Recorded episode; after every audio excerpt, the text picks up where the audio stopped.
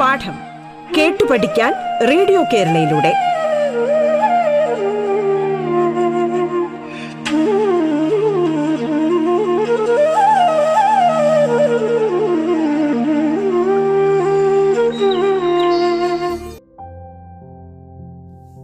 Radio കേരളയിൽ പാഠം പരിപാടിയിൽ ഇന്ന് നിങ്ങളോടൊപ്പം കണ്ണൂർ ജില്ലയിലെ കടന്നപ്പള്ളി ഗവൺമെൻറ് ഹയർ സെക്കൻഡറി സ്കൂളിലെ ഗണിതാധ്യാപകനായ ശങ്കരൻ മാസ്റ്ററാണ്. 10ാം ക്ലാസ് ഗണിതം 5ാം അധ്യായമായ ത്രികോണമിതിയിലെ ചില ആശയങ്ങൾ പരിചയപ്പെടാം. കുട്ടികളെ, കഴിഞ്ഞ ക്ലാസ്സിൽ നിങ്ങൾ സൈൻ, കോസ് തുടങ്ങിയ ത്രികോണമിതി അംശബന്ധങ്ങൾ എന്താണെന്നും പഠിച്ചു. അതുപോലെ അതുമായി ബന്ധപ്പെട്ട കുറേ പ്രവർത്തനങ്ങൾ ചെയ്തു.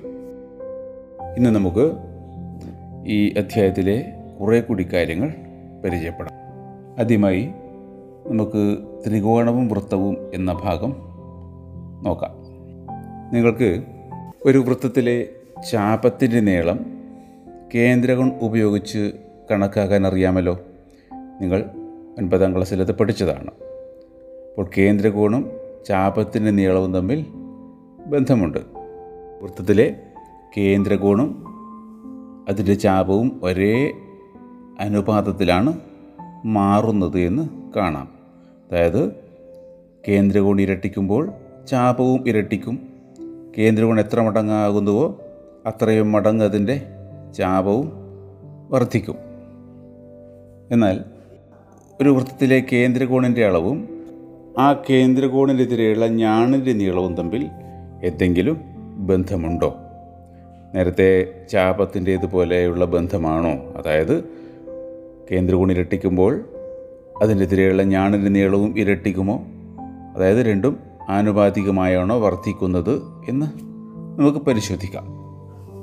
കേന്ദ്രകോൺ 60° ആയ ഒരു ഞാണിൻ്റെ നീളം എന്തായിരിക്കും? കേന്ദ്രകോൺ 60° ആകുമ്പോൾ അതിലെ ഞാണിൻ്റെ രണ്ടറ്റത്തുമുള്ള കോണും 60° വീതമായിരിക്കണമല്ലോ.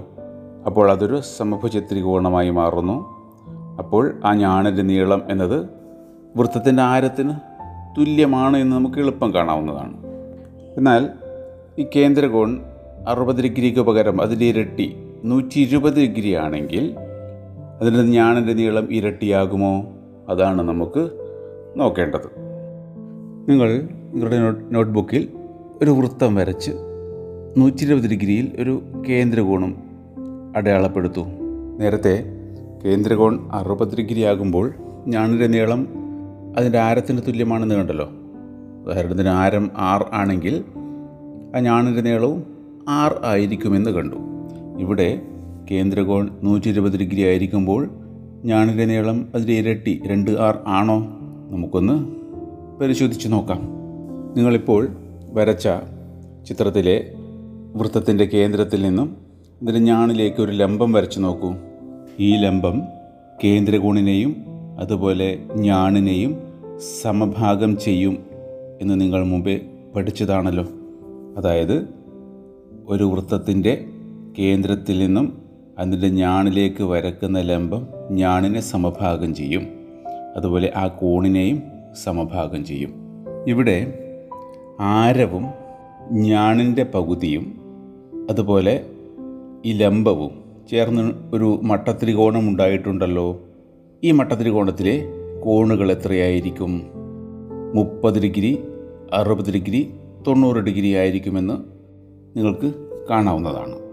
അതായത് ഞാണിൻ്റെ ഒരറ്റത്തുള്ള കോൺ 30°യും കേന്ദ്രത്തിൻ്റെ ഭാഗത്തുള്ള കോൺ 60°യുമാണ് എന്ന് കാണാം. ഇവിടെ ആരത്തിൻ്റെ നീളം R എന്നെടുക്കുകയാണെങ്കിൽ ലംബത്തിൻ്റെ നീളം എന്തായിരിക്കും? 30°, 60°, 90° ആയ ഒരു മട്ടത്രികോണത്തിലെ ഒരു വശം കിട്ടിയാൽ മറ്റു വശങ്ങൾ കാണാൻ പ്രയാസമില്ലല്ലോ.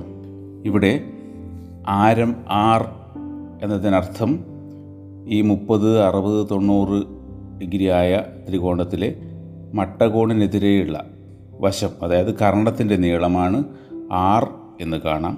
അങ്ങനെയെങ്കിൽ ഈ മട്ടത്രികോണത്തിലെ 30°ക്കെതിരായ, അതായത് കേന്ദ്രത്തിലും ഞാണിലേക്ക് വരയ്ക്കുന്ന ലംബം, അതിൻ്റെ നീളം എന്തായിരിക്കും?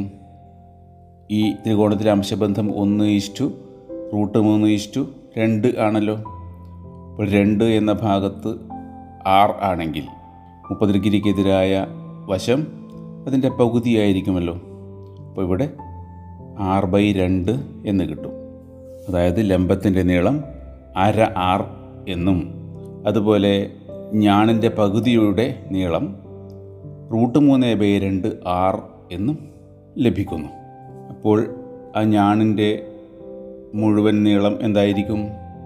√3/2 rൻ്റെ ഇരട്ടി, അതായത് √3r ആയിരിക്കുമല്ലോ. അപ്പോൾ കേന്ദ്രകോൺ 120° ആയ ഞാണിൻ്റെ നീളം ആരത്തിൻ്റെ √3 മടങ്ങാണ് എന്ന് കാണാം. അപ്പോൾ ഇവിടെ കേന്ദ്രകോൺ ഇരട്ടിക്കുമ്പോൾ ഞാൻ ഇരട്ടിക്കുന്നില്ല. കേന്ദ്രകോൺ ഇരട്ടിക്കുമ്പോൾ ചാപം ഇരട്ടിയാകുമെന്ന് നമ്മൾ നേരത്തെ പറഞ്ഞല്ലോ. അപ്പോൾ ഇവിടെ കേന്ദ്രകോൺ ഇരട്ടിക്കുമ്പോൾ ഞാൻ ഇരട്ടിയാകുന്നില്ല. അതായത് കേന്ദ്രകോണും ഞാനും മാറുന്നത് ഒരേ തോതിലല്ല എന്നർത്ഥം.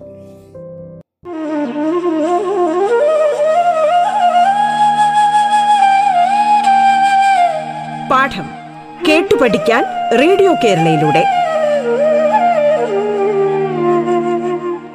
പാഠത്തിൽ ഇനി ഇടവേള.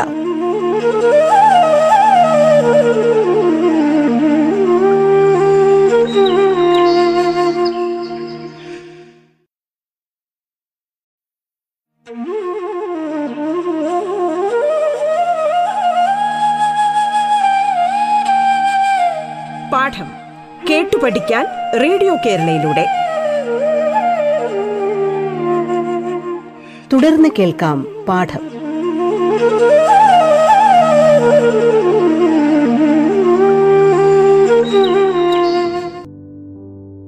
നമുക്കൊരു പ്രവർത്തനം നോക്കാം. 3 സെന്റിമീറ്റർ ആരമുള്ള ഒരു വൃത്തത്തിൻ്റെ കേന്ദ്രകോൺ 100° എങ്കിൽ അതിനെതിരെയുള്ള ഞാണിൻ്റെ നീളം എത്രയാണ്? നിങ്ങളൊരു ഏകദേശ ചിത്രം വരച്ച് നോക്കൂ. അപ്പോൾ നേരത്തെ ചെയ്തതുപോലെ വൃത്തകേന്ദ്രത്തിൽ നിന്ന് ഞാണിലേക്ക് ഒരു ലംബം വരച്ച് കേന്ദ്രകോണിനെയും ഞാണിനെയും പകുതിയാക്കാം. ഇപ്പോൾ നമുക്ക് ലഭിച്ച മട്ടത്രികോണത്തിൻ്റെ വൃത്തകേന്ദ്രത്തിൻ്റെ ഭാഗത്തുള്ള കോൺ 50° ആണല്ലോ. അതായത് 50°ക്ക് എതിരായ വശം എന്നത് ഞാണിൻ്റെ പകുതി ഭാഗമാണ്. അപ്പോൾ ഇവിടെ ഞാണിൻ്റെ പകുതി ഭാഗത്തിൻ്റെ നീളം കാണാൻ എന്തു ചെയ്യണം? ഈ ഞാണിൻ്റെ പകുതി ഭാഗത്തെ കർണമായ വൃത്തത്തിൻ്റെ ആരം കൊണ്ട് ഹരിച്ചാൽ കിട്ടുന്നത് 50° കോണിൻ്റെ സൈൻ ആണല്ലോ. അപ്പോൾ സൈൻ 50 എന്നത് ഈ വശത്തെ 3 കൊണ്ട് ഹരിച്ചതിന് തുല്യമാണ്. അപ്പോൾ ഈ വശത്തിൻ്റെ നീളം എന്നത് 3 × സൈൻ 50° ആണല്ലോ. സൈൻ 50° എന്നത് നിങ്ങൾക്ക് പട്ടിക നോക്കിയാൽ കാണാം 0.7660 ആണ്.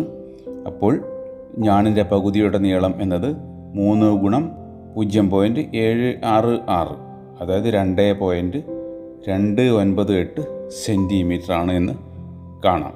അപ്പോൾ മുഴുവൻ ഞാണിൻ്റെ നീളം എന്തായിരിക്കും? ഇതിൻ്റെ ഇരട്ടിയാണ്, അതായത് 2 × 2.298, അതായത് 4.596, ഏകദേശം 4.6 സെൻറ്റിമീറ്റർ. ഇതുപോലെ ഏത് ഞാണിൻ്റെയും നീളം നമുക്ക് കേന്ദ്രകോണിൽ നിന്ന് കണ്ടുപിടിക്കാൻ ഈ രീതി ഉപയോഗിക്കാൻ പറ്റില്ലേ? അപ്പോൾ ഇവിടെ ഞാണിൻ്റെ നീളം കണ്ടുപിടിക്കാൻ നമ്മൾ എന്തെല്ലാമാണ് ചെയ്തത്? കേന്ദ്രകോണിൻ്റെ പകുതിയുടെ സൈനിനെ ആരം കൊണ്ട് ഗുണിച്ചു അല്ലേ? അപ്പോൾ ഞാണിൻ്റെ പകുതി കിട്ടി. അതിൻ്റെ 2 മടങ്ങെടുത്തപ്പോൾ മുഴുവൻ ഞാണും കിട്ടി. അപ്പോൾ നമ്മൾ ഇവിടെ കണ്ടെത്തിയ കാര്യം ഇങ്ങനെ പറയാം: ഒരു വൃത്തത്തിലെ ഏത് ഞാണിൻ്റെയും നീളം കേന്ദ്രകോണിൻ്റെ പകുതിയുടെ സൈനിനെ ആരം കൊണ്ട് ഗുണിച്ചതിൻ്റെ 2 മടങ്ങാണ്. അത് തന്നെ നമുക്ക് വേണമെങ്കിൽ മറ്റു രീതിയിൽ പറയാമല്ലോ.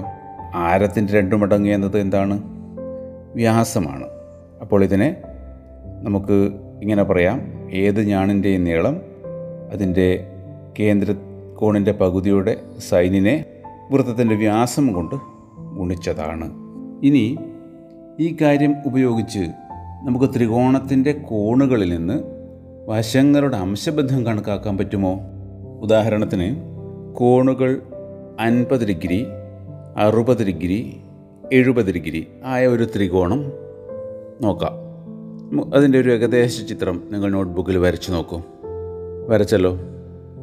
ഈ ത്രികോണത്തിൻ്റെ പരിവൃത്തം വരക്കുകയാണെങ്കിൽ വശങ്ങളെല്ലാം വൃത്തത്തിൻ്റെ ഞാണുകളാകുമല്ലോ. ഇനി ഈ ത്രികോണത്തിൻ്റെ ശീർഷങ്ങൾ കേന്ദ്രബിന്ദുവുമായി യോജിപ്പിക്കുകയാണെങ്കിൽ ഓരോ ചാപത്തിനും, അതായത് 3 ചാപങ്ങൾക്കും എതിരെയുള്ള കേന്ദ്രകോണുകൾ ലഭിക്കുമല്ലോ. നിങ്ങൾ വൃത്തങ്ങൾ എന്ന പാഠത്തിൽ പഠിച്ചതാണ് ഓരോ ചാപത്തിൻ്റെയും കേന്ദ്രകോണിൻ്റെ പകുതിയായിരിക്കും അതിനെതിരെയുള്ള ആ ചാപം അതിനെതിരെയുള്ള ചാപത്തിൽ ഉണ്ടാക്കുന്ന കോണിൻ്റെ അളവ്.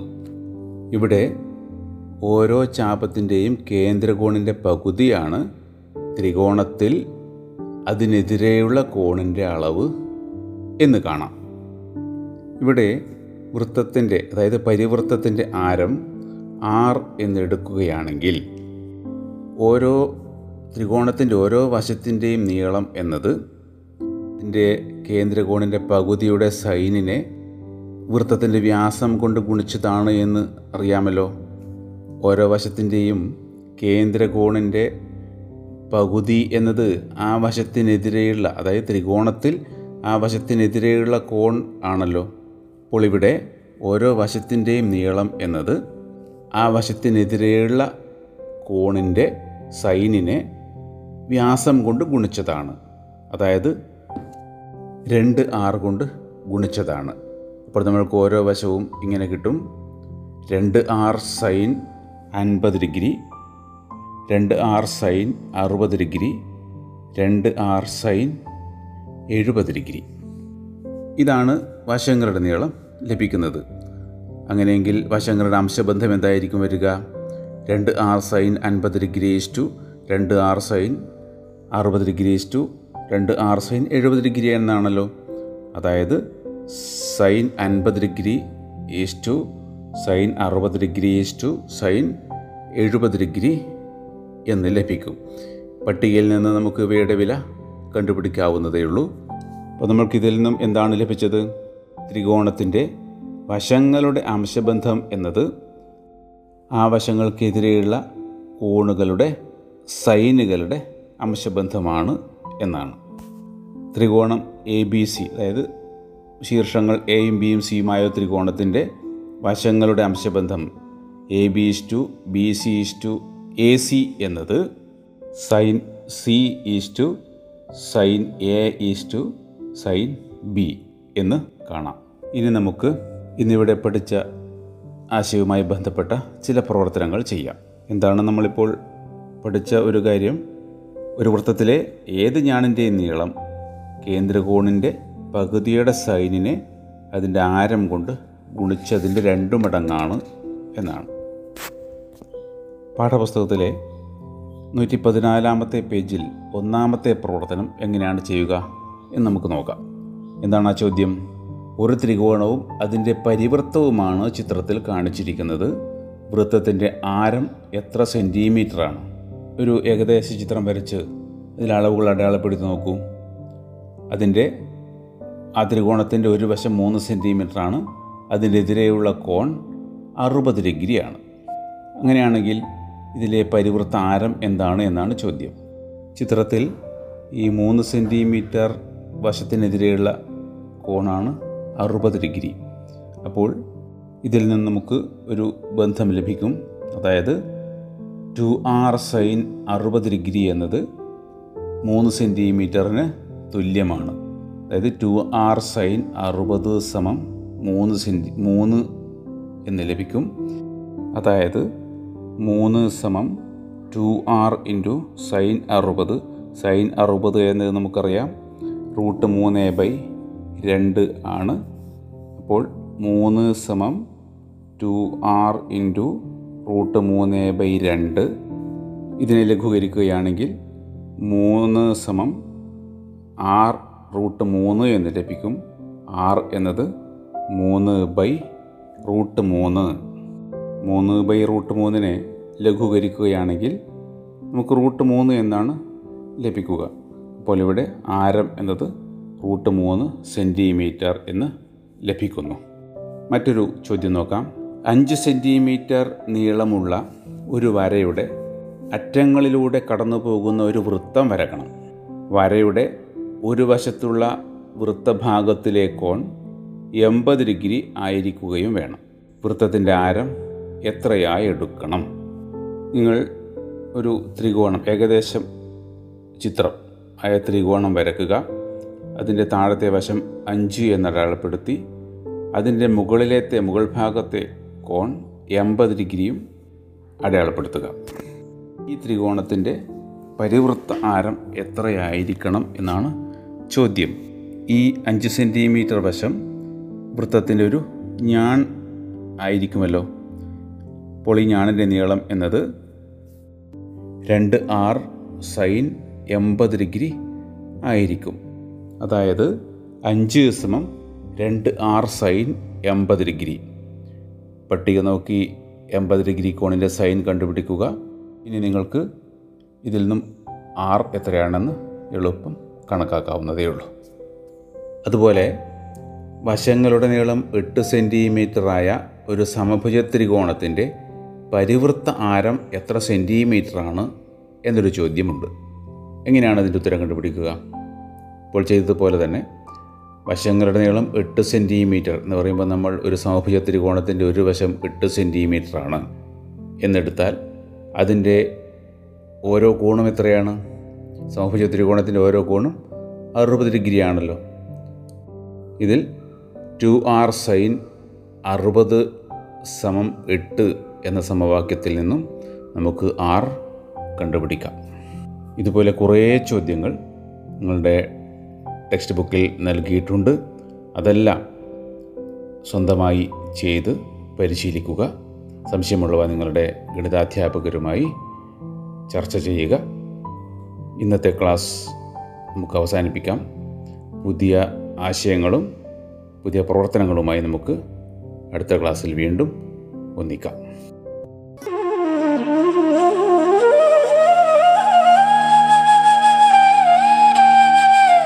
പാഠം കേട്ടു പഠിക്കാൻ റേഡിയോ കേരളയിലൂടെ പാഠത്തിന്റെ ഇന്നത്തെ അധ്യായം പൂർണ്ണമാകുന്നു. ഇനി അടുത്ത ദിവസം കേൾക്കാം. നമസ്കാരം.